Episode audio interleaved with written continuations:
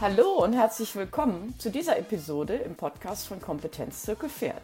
Wir sind Karen Golz und Sandra Rottwill und geben dir an dieser Stelle als Expertin hilfreiche und spannende Tipps für deine Fragen in Sachen Pferdeverhalten, Gesundheit, Ausbildung und Haltung. Jetzt geht's los!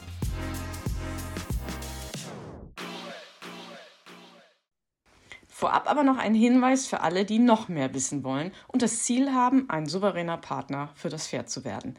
Am Sonntag, den 19. März um 19 Uhr gibt es dazu von uns einen knackigen Crashkurs, zu dem du dich bereits jetzt für 0 Euro anmelden kannst. Den Link dazu findest du in den Show Notes und demnächst auf allen unseren Kanälen. Und wir freuen uns jetzt schon, wenn du dabei bist und wir dich in unserem Kurs begrüßen dürfen. Heute spreche ich wieder mit Nicole Luzar. Einige kennen sie bereits aus der Folge 19, wo sie uns schon erzählt hat, wie ihre Arbeit als Pferdedolmetscherin aussieht. Nicole beschäftigt sich mit der Tierkommunikation. Sie ist als Expertin in der Lage, auch mit Pferden zu kommunizieren.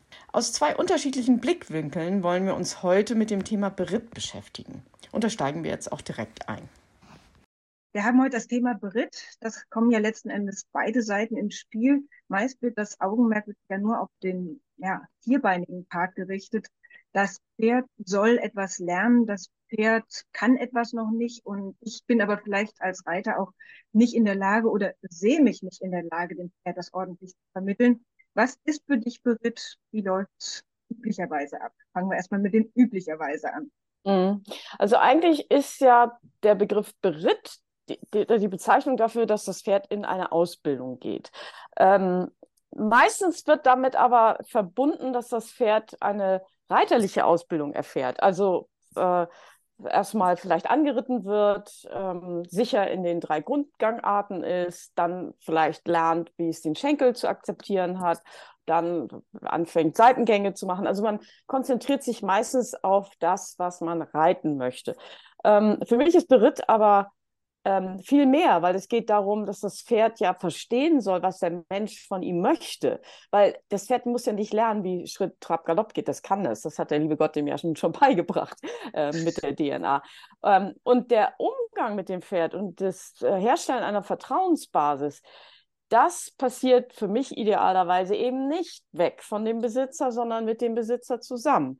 Ähm, und wenn ich reiterlich nicht dazu in der Lage bin, bestimmte Dinge meinem Pferd beizubringen, dann äh, besteht ja auch immer noch die Möglichkeit, dass ich selber ins Training gehe oder, oder mir einen Trainer nach Hause hole. Aber ich bin, sehe das wirklich sehr skeptisch, die Pferde wegzugeben, damit jemand anders das für mich macht und die dann irgendwann fertig wieder zurückkommt, was auch immer fertig dann ist. Du hattest im Vorgespräch ein ganz äh, schönes Beispiel genannt. Äh, teilst doch hier bitte nochmal kurz mit uns, wie das so ist, eben etwas wegzugeben und ja dann fertig zurückzubekommen. Genau. Also ähm, es gibt wirklich viele Menschen und äh, ich gehöre da auch dazu, die Dinge, die sie nicht gut können, einfach auszulagern, an jemand abzugeben. Zum Beispiel die Steuer. Also meine Buchhaltung, ich bereite die vor und dann geht das zum Steuerberater. Der kümmert sich darum, der macht jedes Quartal einen Abschluss, der macht meine Jahreseinkommensteuererklärung. Ich habe damit nichts zu tun. Ich will damit auch nichts zu tun haben. Und ich bezahle da Geld für, dass der mir auch möglichst wenig Fragen stellt. Boah. Und das ist ja okay. Ne? Aber wir dürfen nicht den Steuerberater mit dem Bereiter verwechseln, weil der Bereiter macht vielleicht auch etwas und ich bezahle dafür, aber es entbindet mich nicht davon, selber in dem Prozess mit drin zu hängen, drin zu stecken und mich einzubringen und mich weiterzuentwickeln. Also für mich ist das, die, die, die Ausbildung eines Pferdes immer eine Geschichte, die zwischen Besitzer und Pferd gleichermaßen passiert. Ja, ich meine, ein Stück weit kann man ja auch sich vorstellen, die Ordner, die Steuerunterlagen leben nicht. Da gibt es keinen näheren Austausch. Ich meine, ein gewisser ja, Austausch, was könnte man besser machen in Bezug auf die entweder äh, ja, Gestaltung der Steuern oder in Bezug auf, keine Ahnung, wie die Ordner abgeheftet, also die Sachen im Ordner abgeheftet werden. Mhm. Solche Sachen sind sicherlich auch nochmal sinnvoll, dass man als Mensch da was mit zu tun hat. Aber ich meine, die Beziehung zwischen Mensch und Pferd ist ja nun doch sehr anhaltend, sehr intensiv und da würde ich auch sagen, es ist einfach schlicht und ergreifend ein riesen, riesen Unterschied zu sagen, ich gebe was ab und krieg was fertig wieder.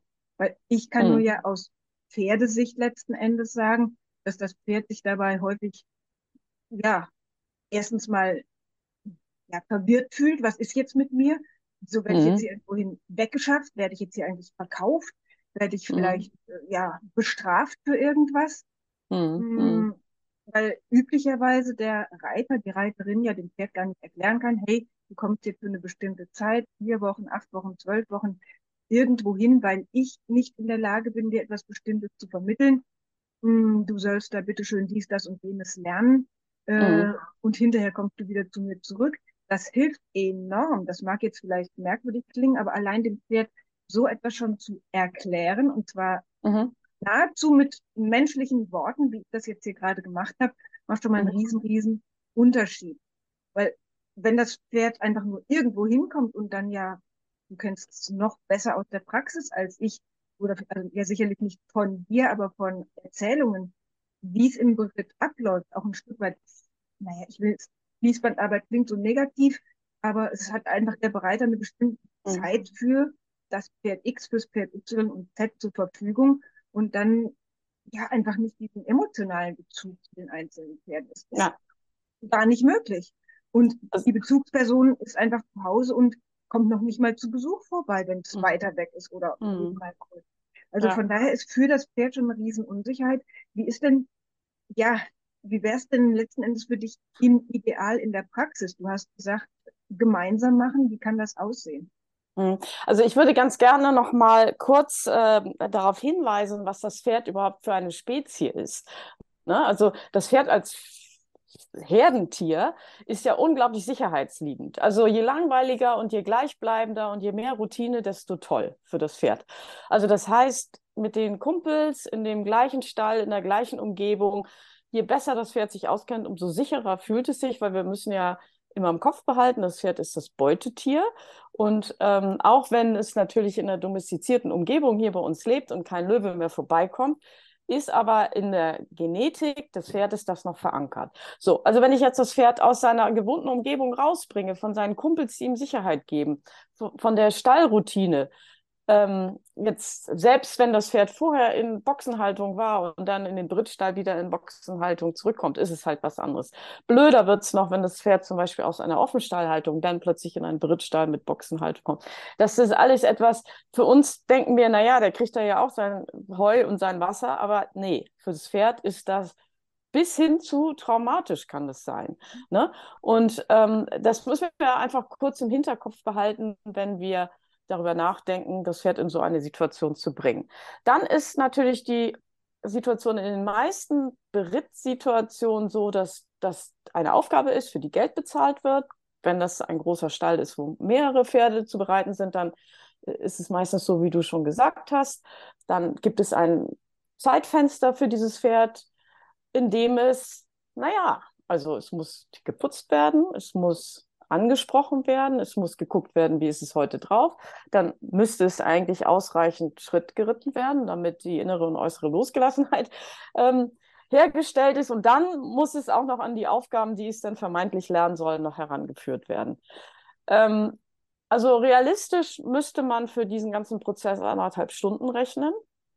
Ähm, ich glaube nicht, dass in einer Berittsituation der Bereiter sich anderthalb Stunden Zeit nimmt, weil wenn es so wäre, wäre es natürlich auch entsprechend hochpreisig. Meistens wird ähm, das Pferd dann für eine halbe Stunde in die Betreuung genommen, was immer dann da auch passiert. So, ähm, für alle, die äh, wirklich mal wissen wollen, wie ein idealer Beritt aussehen könnte, die können unsere Podcast-Folge zu unserem Kundenpferd Lino, das habe ich mit meiner Kollegin Michaela Nadermann besprochen, sich mal anhören, weil Michaela hat dieses Pferd tatsächlich in Beritt genommen für drei Monate.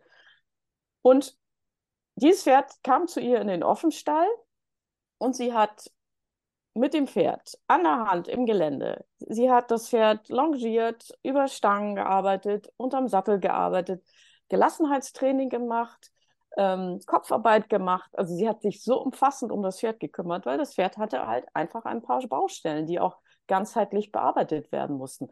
Durchschnittlich hat sie tatsächlich mit dem Pferd anderthalb Stunden gearbeitet und ähm, das ist nicht leistbar. Ähm, sie hat das gemacht, weil sie einfach so eine unglaublich tolle Pferdefrau ist und sie das nicht anders hätte machen können. Aber entlohnt wurde sie durch den Berittpreis nicht, sondern das war ihr persönliches Ziel. Und ja, wenn du mich fragst, wie ich das machen würde, ich würde das ganz genauso machen, weil für mich gehört ähm, der Umgang mit dem Pferd ganz zwingend dazu, weil je nachdem, was für eine Pro Problematik da beschrieben ist, also das Pferd bockt, das Pferd ähm, lässt sich nicht galoppieren, das, ich kann mit dem Pferd nicht ins Gelände, ich kann nicht mit dem Pferd vom Hof weg, was weiß ich, was da alles gelöst werden soll. Das ist ja nicht ähm, eine Schraube, die ich drehe, sondern es ist oft die Widersetzlichkeit oder die Problematik ein Ergebnis von ganz vielen kleinen Dingen, die dann auch in ganz vielen kleinen Dingen bearbeitet werden müssen. Wobei ich an der Stelle tatsächlich noch aus meiner Erfahrung sagen kann, wenn man mit dem Pferd spricht, würde man an vielen Stellen schon eine Antwort bekommen, die gar nicht jetzt so sehr dabei liegt. Ich, ich als Pferd kann es nicht, weil du weißt, dieses vom Hof weggehen, da kann sein, dass es irgendwie einen Kumpel hat, den es nicht im Stich lassen möchte. Mhm. Weil mhm. vielleicht, also das Pferd die Befürchtung hat, dem Kumpel könnte in der Zwischenzeit was passieren, er könnte ja vielleicht sogar verkauft werden oder was auch immer. Da ist dann sogar an der Stelle der Beritt, ich sag mal, manchmal vielleicht gar nicht notwendig. Es ist eher, dass es dem Reiter diese vermeintliche Sicherheit gibt, jetzt kann mein Pferd das. Also mhm. oft lassen sich wirklich durch andere Maßnahmen, wie du sagst, in diesem ganzheitlichen Konzept viel leichter die gleichen Ergebnisse erzielen. Aber mich würde mal wahnsinnig interessieren, wie ist es denn, wenn jetzt, hm, also entweder aus einem normalen Beritt, sage ich jetzt einfach mal, so diese ja, Zeitfensterabarbeitung, äh, wo ja auch gar nicht so ein intensiver innerer Kontakt zwischen Pferd und Mensch besteht, wie du ihn jetzt vor allem auch von der Kollegin beschrieben hast, von der Michaela oder von dir. Mhm wenn es dann plötzlich wieder zur eigenen Besitzerin, zum eigenen Besitzer zurückkommt, das, ist es dann wirklich besser, dauerhaft? Oder ist das Pferd dann erst recht verwirrt? Und was macht der Besitzer, der ja in der Zwischenzeit möglicherweise auch nicht ausreichend was dazugelernt hat? Also es waren jetzt viele Fragen auf einmal, such dir was mhm. an finde ich zurecht. Naja, also das äh, Pferd ist ja kein Auto, ne? Der hat, das Auto hat einen platten Reifen, ich gebe das in die Werkstatt, das, die Werkstatt macht den Reifen wieder heile und dann kann ich wieder fahren. So, jetzt hat das Pferd in den drei Monaten Beritt irgendwas gelernt oder ist auf ein bestimmtes Verhalten konditioniert worden oder hat ähm, gemerkt, dass bestimmte Verhaltensantworten von ihm gewünscht sind und vielleicht bestätigt wurden und hat sich in den drei Monaten vielleicht tatsächlich mit dieser Person, die sich gekümmert hat, wenn das im Idealfall auch nur eine Person ist, ähm, so arrangiert. Und dann hat diese Person, die ja vermeintlich mehr kann und mehr weiß als der Besitzer, sonst hätte er der Besitzer das Pferd ja nicht dorthin gegeben, ähm, hat halt Fähigkeiten und Qualitäten, die dann auch angewandt wurden. Zum Beispiel ist es ein guter, sehr guter, starker Reiter, der das Pferd gut mit den Hilfen unterstützen konnte und dem Pferd vielleicht auch gut Stabilität gegeben hat, in der Balance geholfen hat und das Pferd gemerkt hat, okay, wenn der da oben drauf sitzt, dann bin ich in den Kurven auch sicher. So, äh, jetzt kommt es zu dem Besitzer zurück, der sich vielleicht in der Zeit nicht so weiterentwickelt hat. Im Idealfall ist er natürlich dabei und ist Teil des Berittprozesses.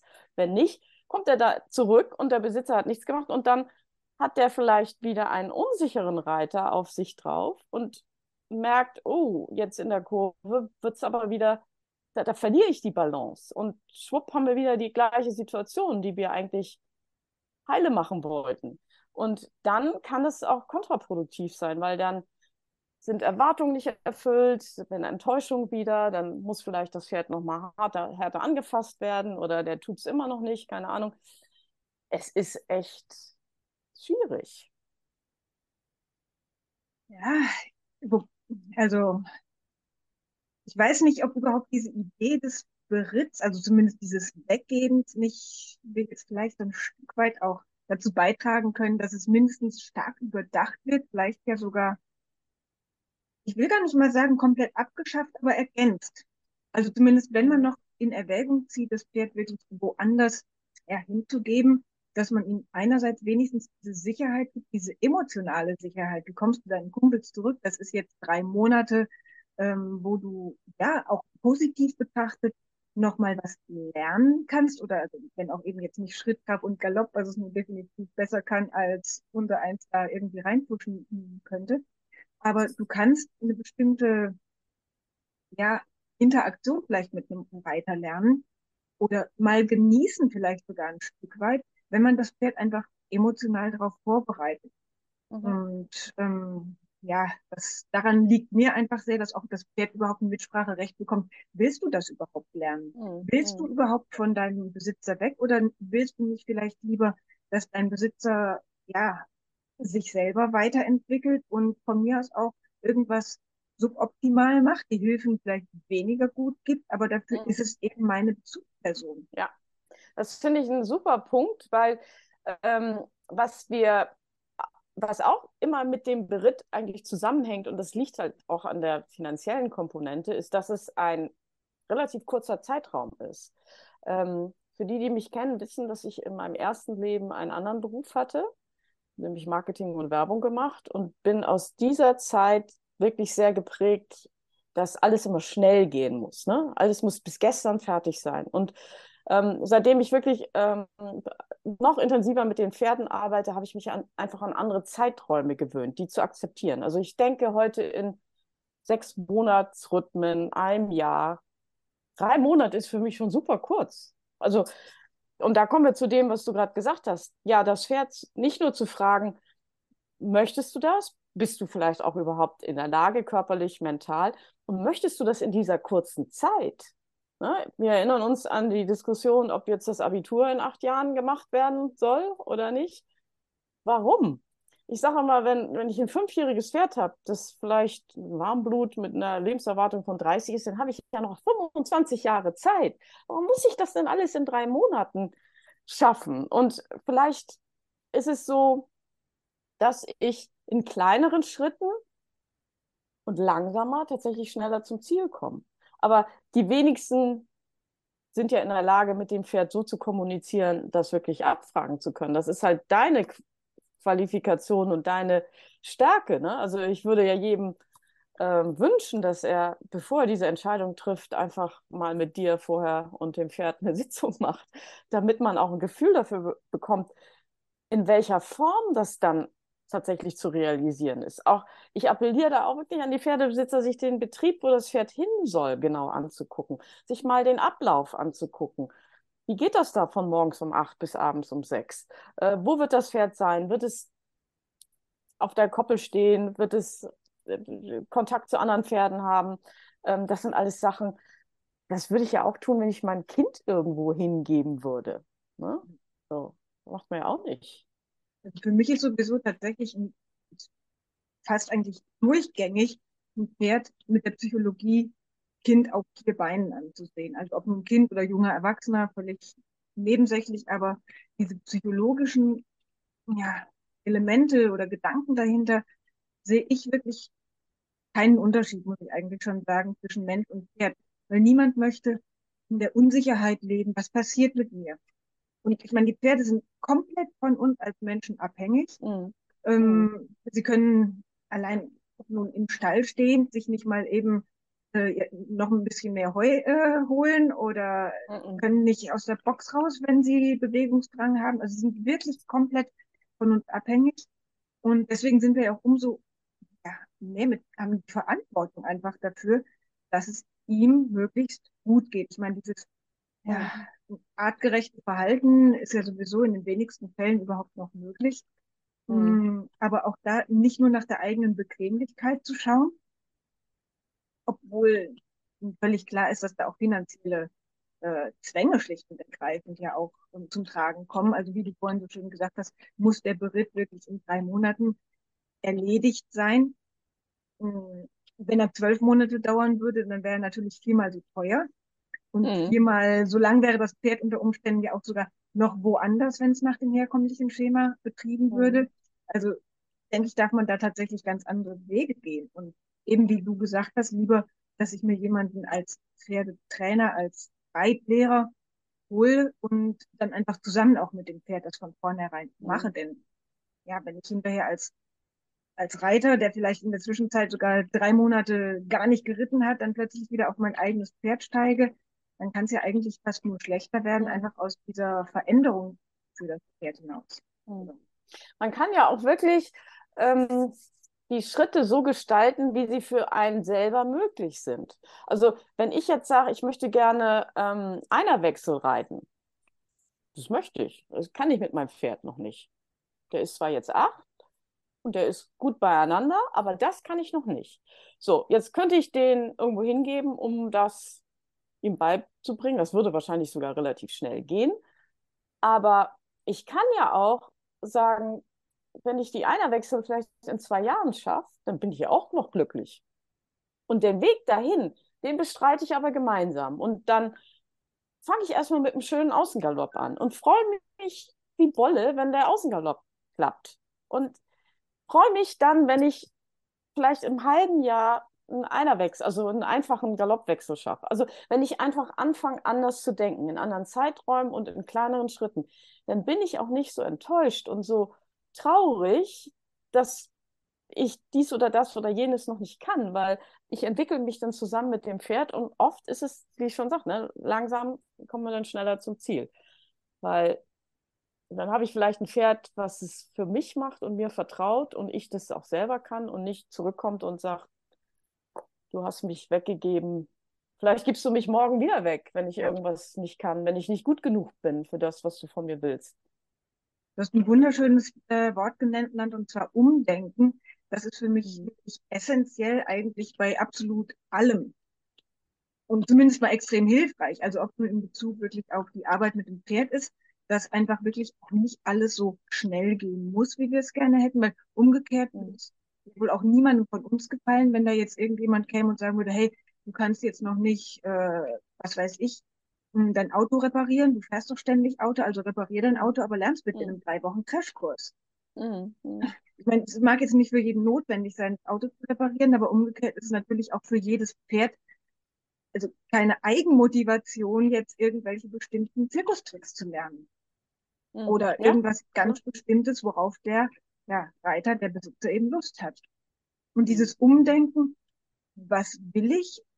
Hm, brauche ich das? Brauche ich es so schnell? Brauche ich es manchmal auch gegen den, naja, was heißt gegen den Willen des Pferds? Du hast noch was Tolles gesagt. Und zwar unter Umständen macht er das Pferd ganz viel für den Reiter, für den Besitzer, wenn es mit involviert wird. Mhm. Also diesen Schritt zu schaffen hin zu, hm, ich möchte was bestimmt, ich möchte auch mit dem Pferd, aber dann nehme ich es zumindest in diese Entscheidung mit hinein, wann es dafür bereit ist. Mhm.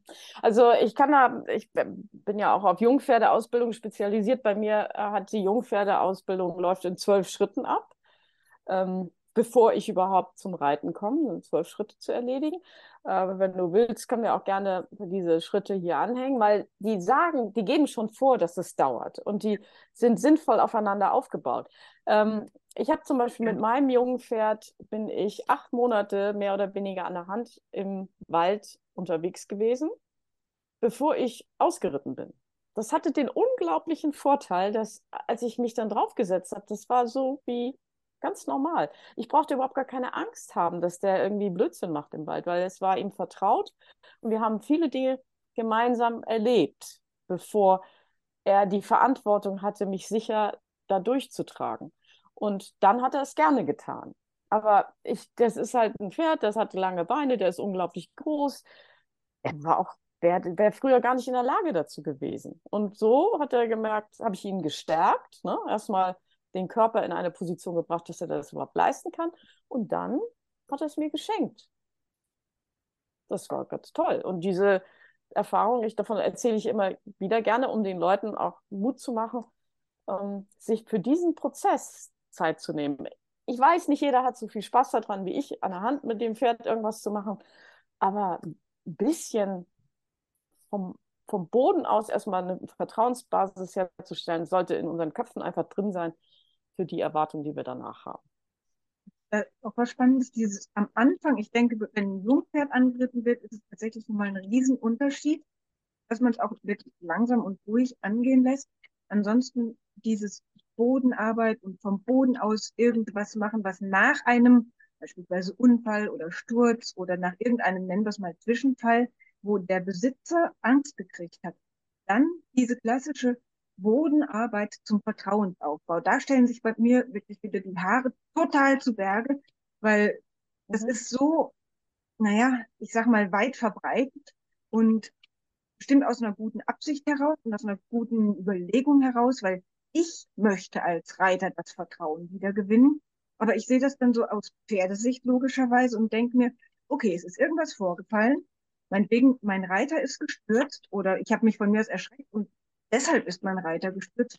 Aber dann wird der Reiter, ja, was macht er? Er wird unsicher und bestraft ja letzten Endes ein Stück weit dann beide, dass er statt zu reiten sowas sterbenslangweiliges auf Dauer macht wie Bodenarbeit, Bodenarbeit, Bodenarbeit. Jetzt kann natürlich Bodenarbeit grundsätzlich interessant und spannend sein. Aber wenn eigentlich vielleicht beide lieber was anderes machen würden und es sich nicht zutrauen, dann ist es ja für mich mhm. wiederum dieser kritische Punkt, dass ähm, ja und so diese, diese emotionale Zerrissenheit ist. Ich würde gern raus, traue mich es nicht, also mache ich Bodenarbeit. Das meine ich. Also nicht, mhm. dass die Bodenarbeit schlecht wäre, sondern die Motivation dahinter, warum ich sie mache, mhm. einfach mhm. für beide Seiten total schade ist. Ja. Also ähm, da gebe ich dir recht. Bodenarbeit äh, ist so ein, ein, Begriff für so viel und für ganz viel, was überhaupt gar keinen Sinn macht, aus Sicht des Pferdes. Ne? Ähm, aber wenn die Pferde den Sinn in dem sehen, was sie da tun, äh, dann kann das eine gute Möglichkeit sein, um ein, ähm, einen Knoten zu lösen. Ne? Weil viele, die über einen Unfall Ängste entwickeln, die fangen auch an, diese Angst überhaupt in den Umgang mit dem Pferd mitzunehmen. Und dann ist das natürlich gut, erstmal von unten was zu machen, weil man kann schon mal nicht mehr runterfallen. Also wenn jetzt zum Beispiel das Runterfallen, das, ne? Ähm, so, und dann kann man auch natürlich mit entsprechendem Equipment einfach sicher gehen, dass man ein bisschen mehr Kontrolle und mehr Sicherheit hat. Das muss man aber wirklich von Fall zu Fall entscheiden. Also ich bin auch kein Freund davon, nur irgendwas am Boden zu tüdeln, damit man nicht mehr aufsteigt. Also wenn ich tatsächlich ein Thema habe mit Angst, muss ich mich sowieso da anders drum kümmern. Ne? Da muss man auch vielleicht manchmal zu einem Spezialisten gehen, der Techniken an der Hand hat, äh, um diese Angst zu lösen. Das ist dann auch nicht immer nur mit der Konfrontation der gleichen Situation getan. Nee, das sicherlich nicht. Also ich meine, ich habe ja in meinen Workshops sehr häufig Menschen, die in irgendeiner Form Unsicherheit entwickelt haben oder vielleicht von Anfang an schon irgendwie seit Kindheit an unsicher waren oder eine konkrete Angst auch haben, wie dieses Runterfallen nach beispielsweise einem mhm. Unfall oder Sturz.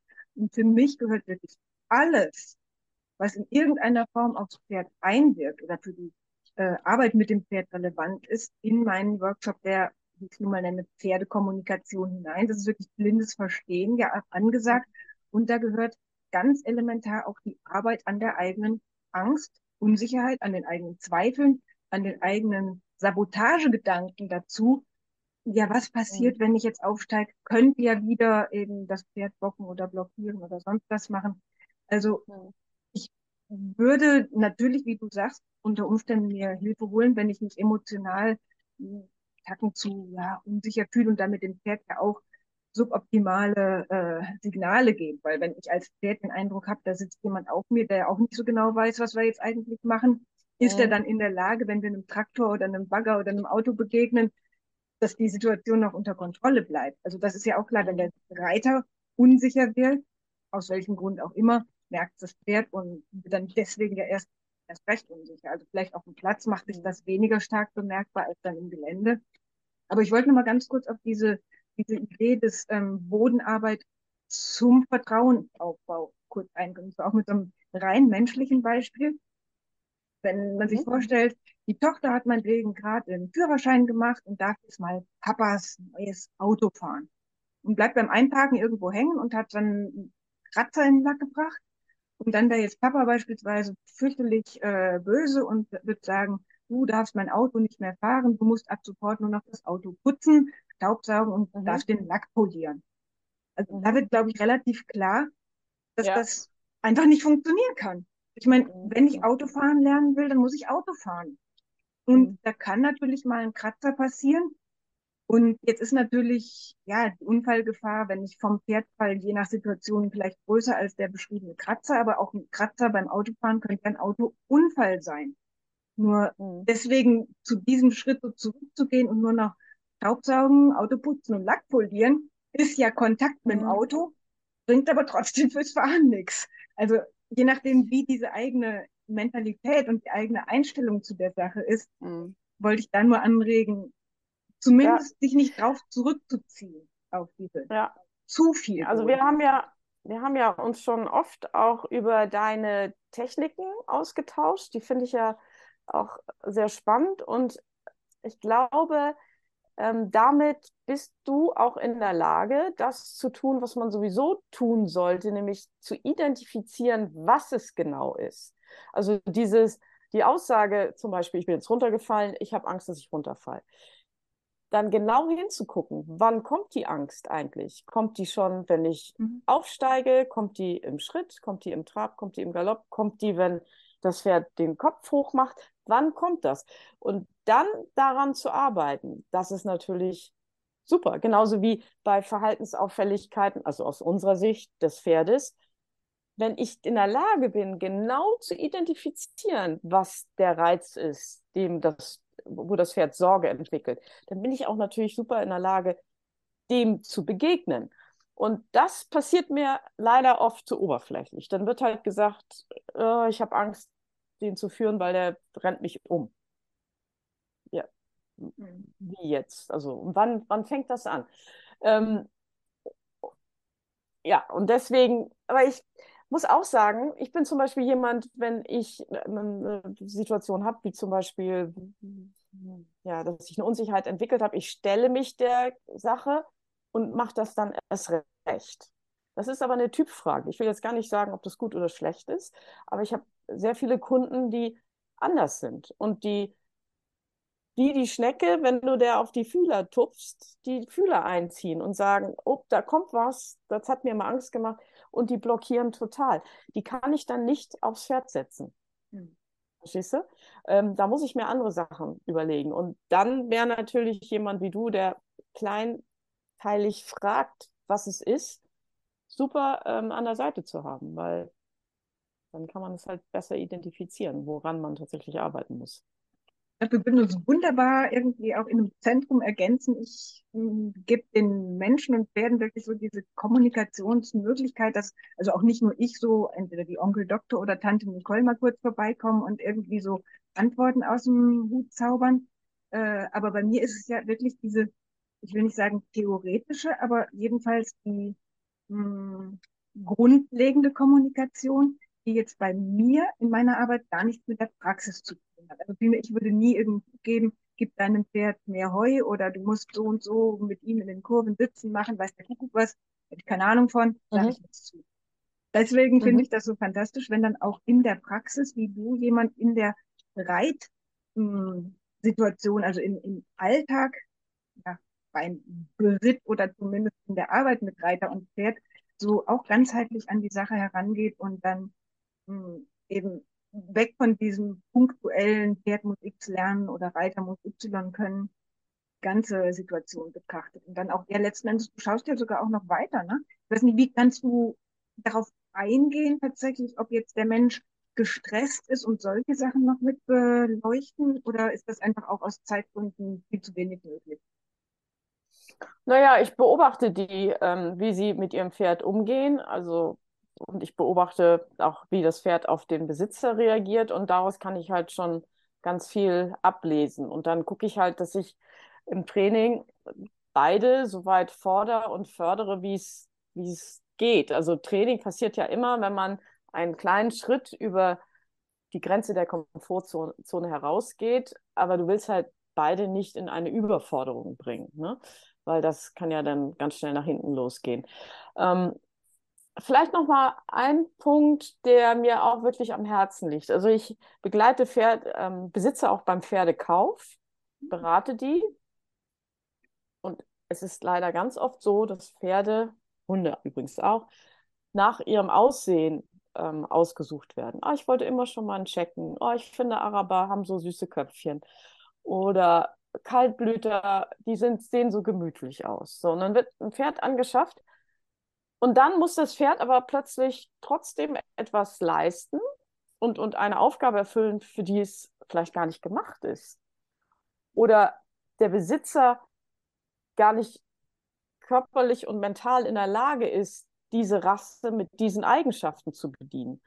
Und dann werden Pferde zu jemandem, also wird eine Symbiose geschaffen, wo ich dann aber trotzdem die Verantwortung habe, dem gerecht zu werden. Und wenn ich mir einen Kaltblüter anschaffe, dann muss ich wissen, was das bedeutet. Und wenn ich einen Araber habe, dann muss ich auch mit dem hitzigen Temperament zurechtkommen können. Wenn ich mir einen Vollblut ähm, anschaffe, dann darf ich nicht davon ausgehen, dass der im Galopp nur 20 km/h läuft. Der, so, dann, und den immer zurückhalten, dann werde ich ihm nicht gerecht. Und dann ist die, die, die, die Problematik einfach schon vorprogrammiert. Deswegen Augen auf beim Pferdekauf und bitte vorher darüber nachdenken, was ich mit meinem Partner machen und erreichen will. Ich finde das gerade so spannend. Also Pferdekauf ist natürlich noch ein anderer, ja, entscheidender Knackpunkt, an dem auch schon die Weichen wirklich gestellt werden. Aber ja. die beiden finden ja aus irgendeinem Grund zusammen. Und das finde ich dann wiederum so spannend, weil das Pferd ja sowieso den Menschen in irgendeiner Form spiegelt. Mm, und mhm. unter Umständen durch diese scheinbar komplett entgegengesetzten Mentalitäten von Mensch und Pferd kann aber auch wiederum extrem viel Lernpotenzial für den Menschen da drin stecken. Also wenn er sich ja. oder sie sich denn nun darauf einlässt, weil wenn ich jetzt als ja. eigentlich total ängstlich, gemütlichen oder wie auch immer mir einen Araber zulege, naja, vielleicht ist das aber auch genau die Situation, durch die ich dann herausfordere, okay, irgendwann nach drei Jahren oder vier Jahren habe ich so die Nase da voll davon, dass ich nicht mehr gescheit damit zurechtkomme, dass ich mich eben als Mensch weiterentwickle und dann eben doch damit zurechtkomme. Also wer den Schritt schafft, hat das natürlich. Das wäre natürlich die Idealsituation, ne? Das würde mich auch freuen. Aber es gibt halt viele, die einfach den Kopf in den Sand stecken und dann aufgeben und diesen Spiegel auch gar nicht ertragen. Das ist auch nicht immer leicht, äh, das zu akzeptieren, dass das Tier einfach die Rückmeldung gibt. Ne? Muss man auch. Also es ist viel Psychologie und viel, also meine Arbeit besteht wirklich äh, aus Coaching von Mensch und Pferd. Ne? Weil ich muss ehrlich sagen, die Pferde machen meistens alles richtig. Also aus ihrer Sicht sowieso. Für unseren für unsere domestizierte Haltung ist manches halt nicht so angenehm oder auch schon mal gefährlich, aber aus ihrer Sicht verhalten sie sich in jeder Situation richtig. Und äh, es ist einfach unsere Aufgabe, zu lernen, wie das Pferd denkt und wie das Pferd spricht. Und dann können wir auch sehr viel von den Tieren lernen. Das finde ich aus meiner Sicht ein wunderbares Schlusswort, dass wir lernen sollten und dürfen, eingeladen sind, wirklich von dem Tier zu lernen, was es denkt, fühlt, braucht und sagen will. Willst du uns noch irgendwas anderes zum Abschluss sagen, liebe Karen? Bevor wir die, ja, also ich versuche ja immer Mut zu machen und ich ich bin ja ähm, nicht nur Trainerin, sondern auch ähm, selber Pferdebesitzerin und es ist weit, also ich bin weit entfernt davon, dass bei mir immer alles super läuft und alles immer klappt. Ne? Die Leute denken ja, wenn man diesen Job hat, dann dürfte man ja eigentlich keine Probleme haben. Nein, auch ich habe Probleme und ich befinde mich auf einer Reise und ähm, bin bereit, ähm, mich zu entwickeln und mir fällt es manchmal auch schwer, da Geduld zu haben und äh, ja, mich darauf einzulassen. Also ich bin halt jemand, ich könnte gut dich an meiner Seite gebrauchen, die mich vielleicht mal ein bisschen stoppt und sagt, jetzt hören wir mal äh, kurz äh, zu, was das Pferd sagt, weil es, ich glaube, manchmal ähm, hat das Pferd ähm, deutlich weniger Energie und Impuls als ich so und dann überfalle ich den manchmal und es täte mir gut, ein bisschen mehr zuzuhören. Ähm, das ist so eine ganz ehrliche Kritik jetzt an mir selbst. Ähm, und je öfter ich darüber spreche, umso besser gelingt es mir, mich immer kurz mal selber zu überprüfen in der Situation. Aber ähm, wo Fortschritt ist, ist auch Rückschritt und lasst euch nicht entmutigen, wenn es mal nicht so gut läuft oder wenn es mal wieder ein bisschen schlechter wird ähm, dranbleiben und eine Linie verfolgen ist meistens der Garant dafür, dass es am Ende gut wird. Liebe Nicole, ich hoffe, wir haben äh, noch viele weitere Themen, weil ich finde auch, das ist eine sehr schöne Ergänzung. Und zum Wohle der Pferde ähm, ist es immer gut, diese neuen Gedanken tatsächlich in die Reiterwelt hinauszubringen. Deswegen Sehr gerne von meiner Seite. Also sage ich doch glatt schon mal bis zum nächsten Mal. Ja, bis zum nächsten Mal. Also, tschüss. Tschüss. Wenn dir dieser Podcast gefällt, dann wirst du auch unseren Newsletter schätzen und lieben. Melde dich unbedingt an und profitiere jede Woche von den wertvollen Tipps, die wir für dich raushauen.